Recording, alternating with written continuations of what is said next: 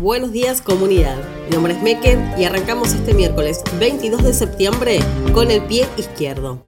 Después de la derrota electoral, el gobierno se mostró rápido para hacer guiños a la derecha con su nuevo gabinete, pero sigue dándole la espalda a los millones que sufren lo peor de la crisis. El contraste no puede ser más grande. Mientras hoy hará un nuevo pago millonario al F M I, el salario mínimo vital y móvil apenas llegará a treinta y tres mil pesos recién en febrero del año que viene. ¿No será mucho?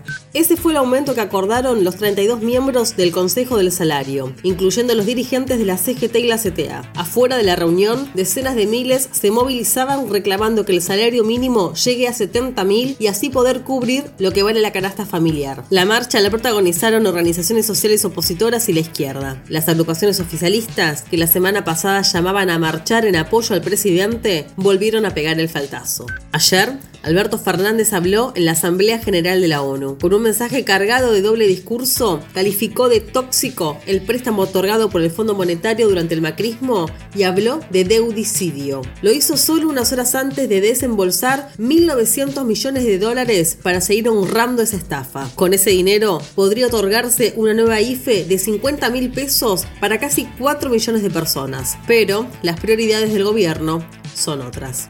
En su discurso, también se refirió a los derechos del movimiento de mujeres y de la diversidad sexual. Cuestionado por la decisión de nombrar a Manzur como jefe de gabinete, Alberto se vanaglorió por la sanción de leyes como la interrupción voluntaria del embarazo, el D N I no binario y el cupo laboral trans. Si ya se había adjudicado el fin del patriarcado, imagínate. Es necesario recordar que si esas leyes existen es por la lucha y la organización de la enorme marea verde. Que nadie se confunda. Los derechos se ganan en las calles y más que nunca es necesario mantenerse alertas y movilizadas.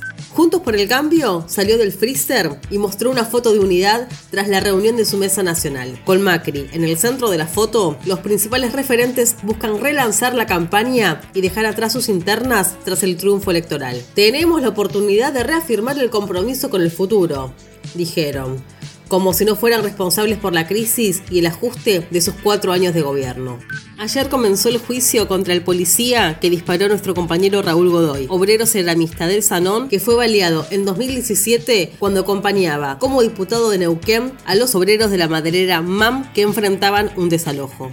Al juicio llegó una importante convocatoria de organismos de derechos humanos, organizaciones sociales, de trabajadores, la Confederación Mapuche, estudiantes y la izquierda. Miriam Bregman también viajó hasta allá para acompañar el juicio y aseguró: "Este juicio es muy importante para mostrar que si nos organizamos, las fuerzas represivas no pueden actuar de manera impune. Un ejemplo de que nuestros diputados no tienen nada que ver con esa casta que gobiernan para los ricos, sino que siempre van a estar en la primera línea, incluso poniendo el cuerpo contra la represión estatal".